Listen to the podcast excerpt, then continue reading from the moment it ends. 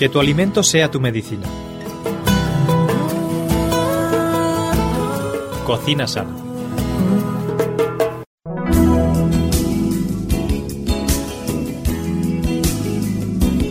Hola amigos, muy bienvenidos un día más a nuestro programa Cocina Sana.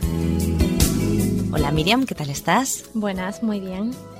Ya sabéis que en este programa estamos aprendiendo a hacer diferentes recetas vegetarianas normalmente, de diferentes alimentos. Además, este programa es muy interesante porque hablamos sobre las propiedades de los alimentos.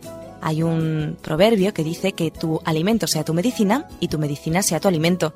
Sobre esa frase hemos construido este programa que compartimos con Miriam Sánchez. Miriam, ¿sobre qué alimento nos, nos vas a hablar hoy?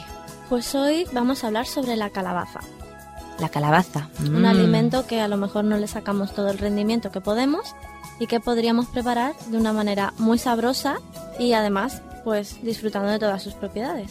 Además, las calabazas normalmente no es un producto demasiado caro, ¿no? No, Eso sí, yo recomiendo a nuestros oyentes que tengan mucho cuidado a la hora de pelarlas, porque yo sé de una que se pegó un tajo en el dedo tremendo, porque la calabaza tiene una piel muy dura y para pelarla la verdad es que es, es, es horrible. es difícil, sí. ¿Qué propiedades tiene la calabaza? ¿Para qué cosas es buena la calabaza, Miriam? Pues a ver, sobre la calabaza vamos a darle diferentes usos. En primer lugar, decir que tiene muchas sales minerales, fósforo y calcio, con lo cual es excelente por si tienes que tener mucha actividad mental, es excelente para eso. A lo mejor no lo tenemos en cuenta, pero son muy sanas para los dientes, los huesos. eh, Por el calcio, supongo, ¿no? Sí, Claro. para el raquitismo y para cualquier otras enfermedades, ya, ya seas anciano y tengas enfermedades o no ancianos. Además son laxantes y estimulan la función del intestino. O sea, para la mayor parte de las mujeres, la calabaza es estupenda. Sobre todo para el estado del embarazo, Ajá. Claro, Entonces, necesitas un aporte extra. son muy habituales los ardores.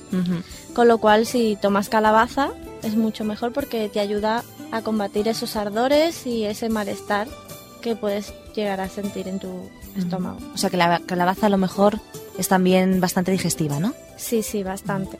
En Estados Unidos creo que hay más tradición de comer calabaza que aquí en España, ¿no? Sí, eso. tienen Halloween y el pastel de calabaza, los dedos de bruja hechos de calabaza, entre otras. Ya, ya. Aquí a lo mejor pues comemos más lo que son las pipas, También. pero no la calabaza en sí. O los calabacines aquí más, ¿no? También, más Ujú. los calabacines. También pues cuando tenemos un niño pequeño y tiene pues cuando llega al colegio es lo típico, las disenterías o tenias o lombrices comúnmente llamadas. Sí, lombricitas. pues podemos usar la calabaza para que desaparezcan. ¿Qué más podemos decir? Pues a ver, es muy buena hervida, además están riquísimas, se puede tomar tanto dulce como salada. Ujú. A mí me resulta curioso porque hace poco me invitaron unos amigos a comer y cogieron eh, calabaza, la pusieron al horno y la sirvieron de postre con un poquito de canela y un poquito Está de... riquísima. Sí. A ya mí, no- sea dulce o salada. a mí me cuesta, ¿eh? A mí no te creas tú que me hizo mucha gracia, pero bueno.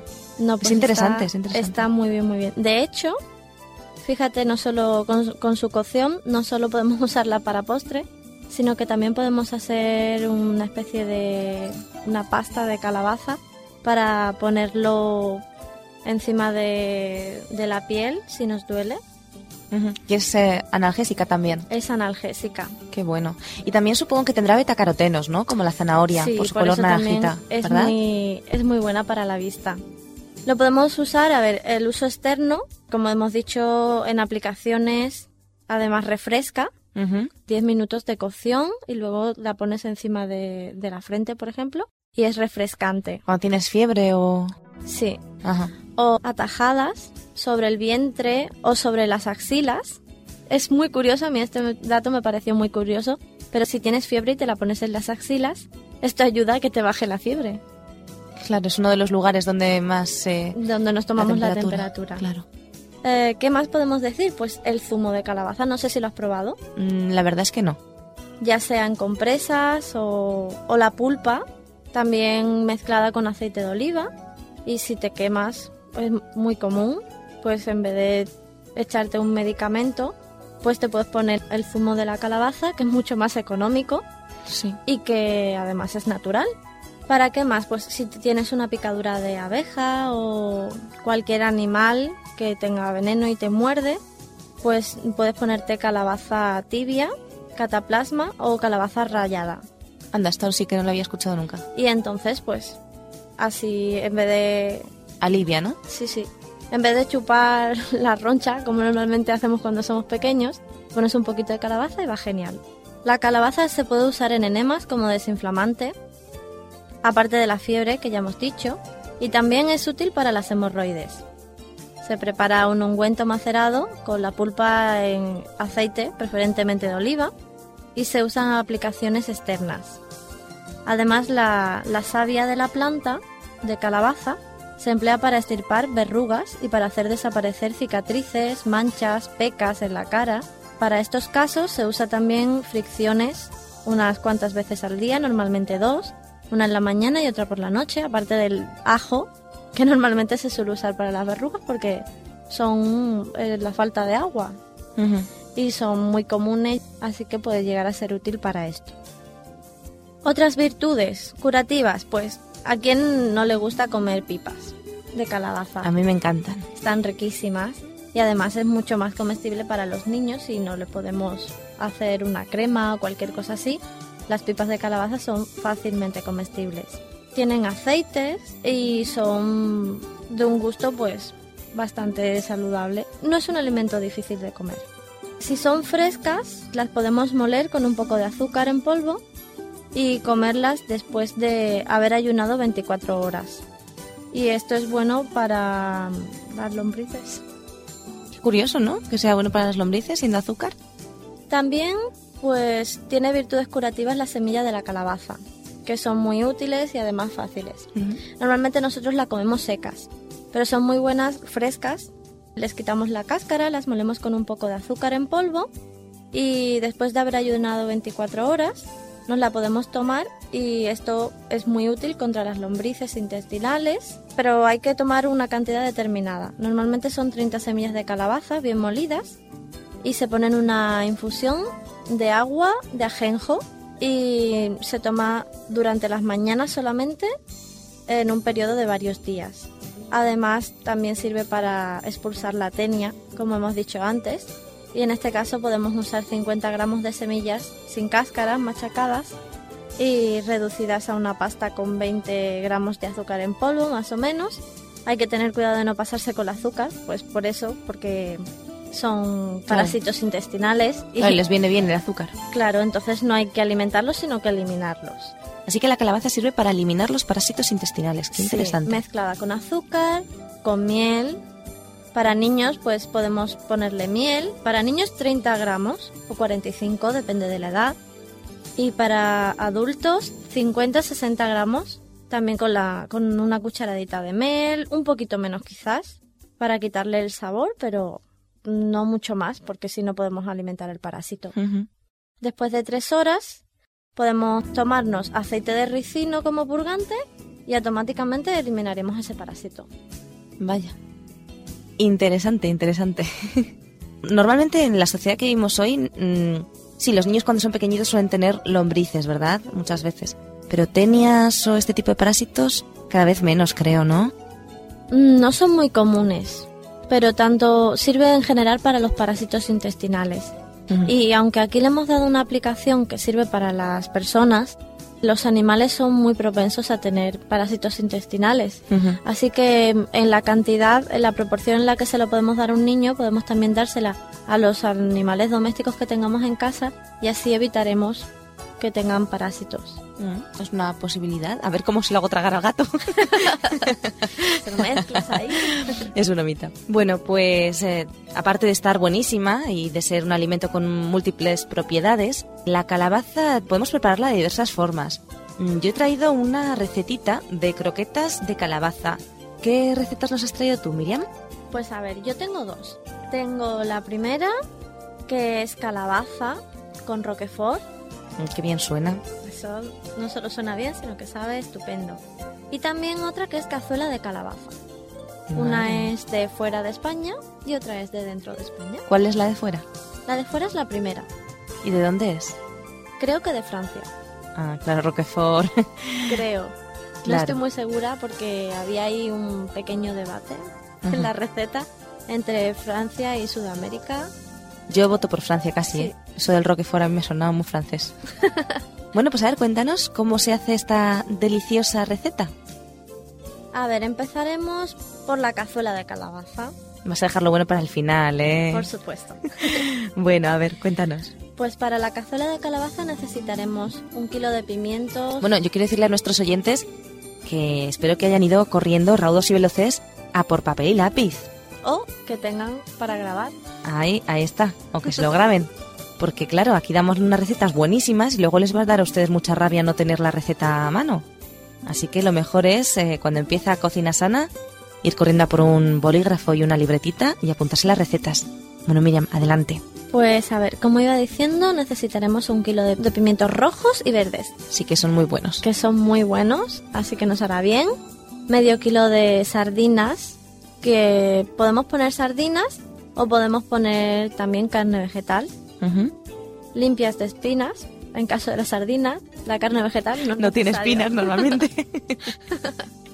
Dos cebollas, tres o cuatro tomates maduros, dos hojas de laurel, dos dientes de ajo, una guindilla, una cucharadita de harina, calabaza, por supuesto, aceite y sal.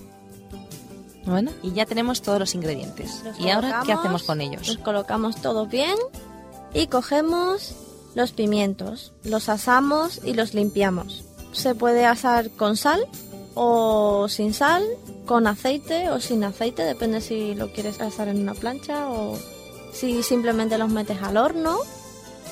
En una cazuela de barro, de esas que me gustan a mí.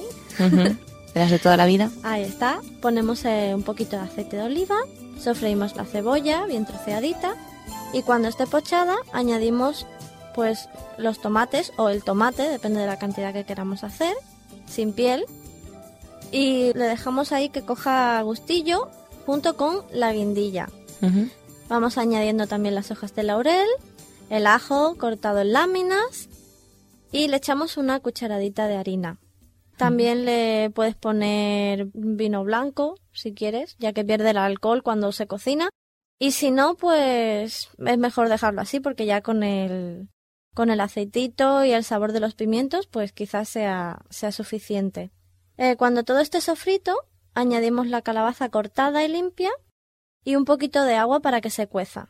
Luego le ponemos un poquito de sal y lo dejamos seguir cociéndose en una sartén. Mientras pues freímos mm, ya sea el gluten rebozado o las sardinas limpias. Y cuando estén, pues podemos coger la calabaza, poner los pimientos cortaditos en tiras y le ponemos las sardinas o el gluten durante 15 minutos cocidos más o menos dentro de, de lo que es el cocido de la calabaza. Luego lo ponemos todo en un plato y se sirve con picatostes de pan. Mm, Pues la verdad es que tiene muy buena pinta, ¿eh? Queda como un cocidito, ¿no? Como un, Sí. como un botajito. Sí, más o menos. Muy bueno. Bueno, pues a ver qué te parece la super receta de las croquetas de zanahoria que he traído yo. Pero antes de pasar a esta receta, yo también pongo interés. Voy a dejar a nuestros eh, radioyentes con, con la miel en los labios, como se dice, porque vamos a escuchar una canción y volvemos mm, ya mismamente.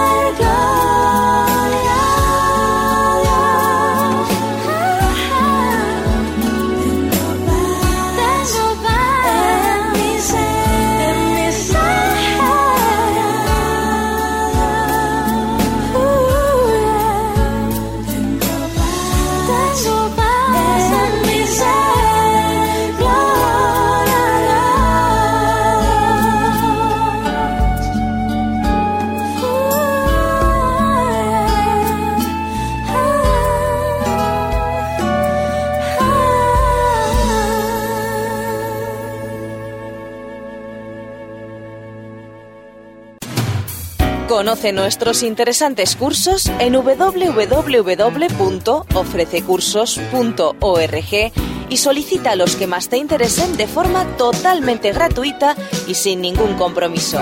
Recuerda www.ofrececursos.org.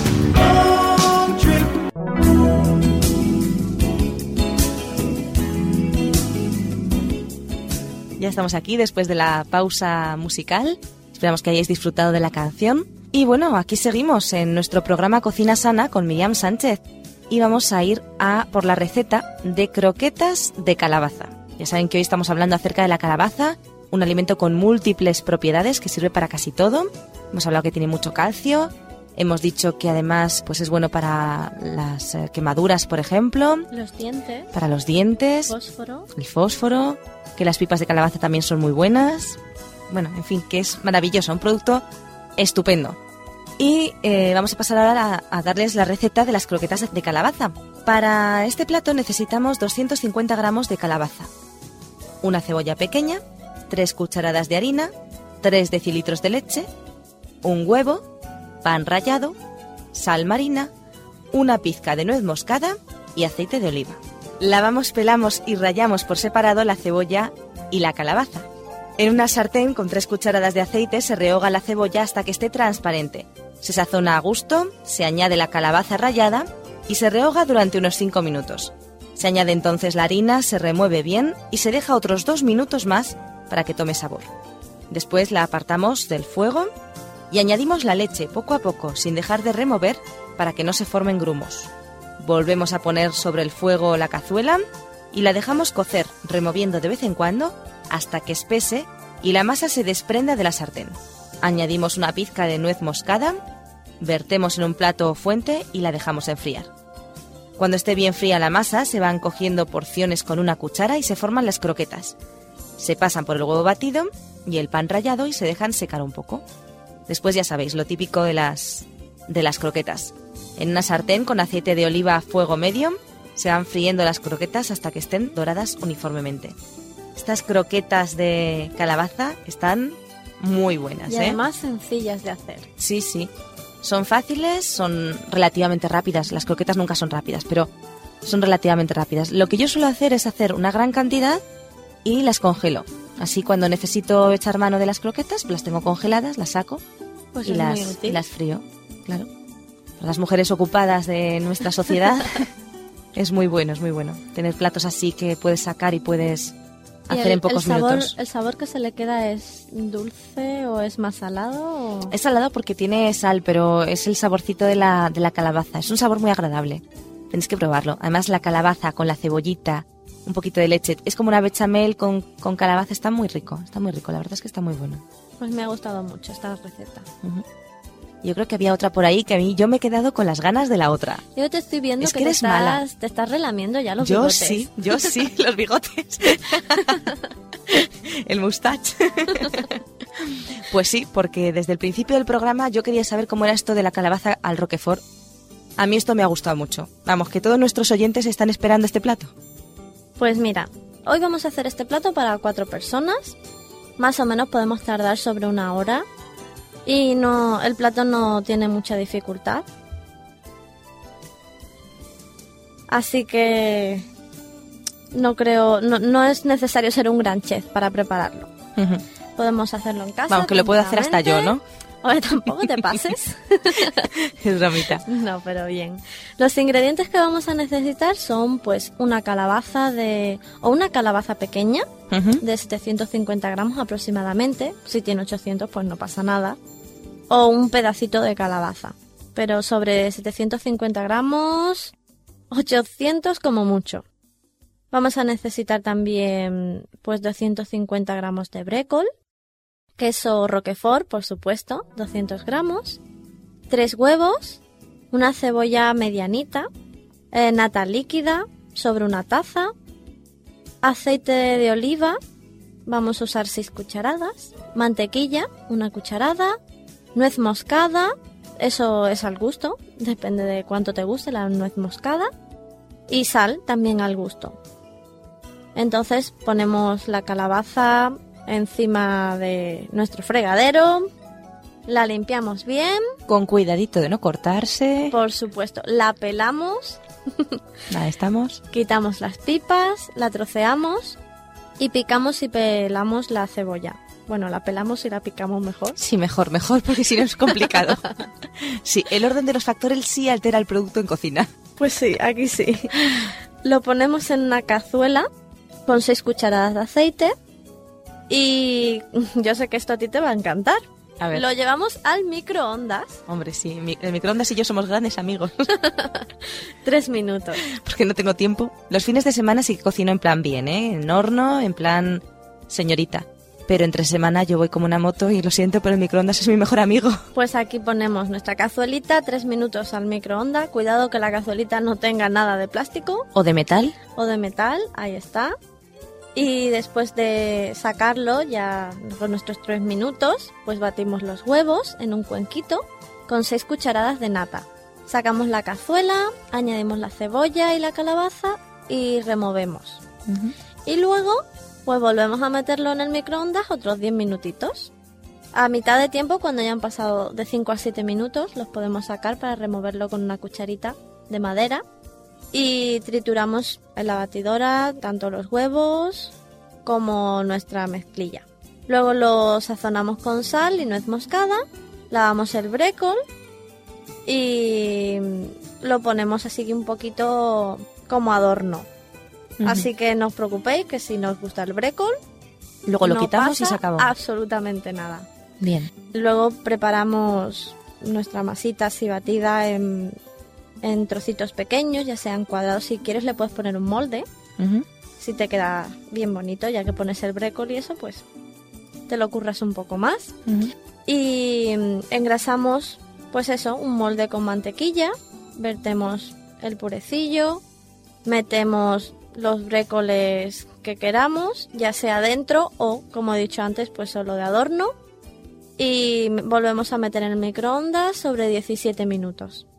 Luego desmenuzamos nuestro queso, lo echamos junto con la nata restante en un cuenco y lo ponemos 3 minutos al microondas aparte. ¿Vale? Sí, sí, sí, fuera de la receta. Ahí está. Lo sacamos, lo batimos, le echamos un poquito de sal, un poquito de nuez moscada a nuestro queso, desmoldamos con cuidado y ponemos la salsa de queso encima, junto con pues adorno de brécol también. También es muy útil la hierbabuena para adornar.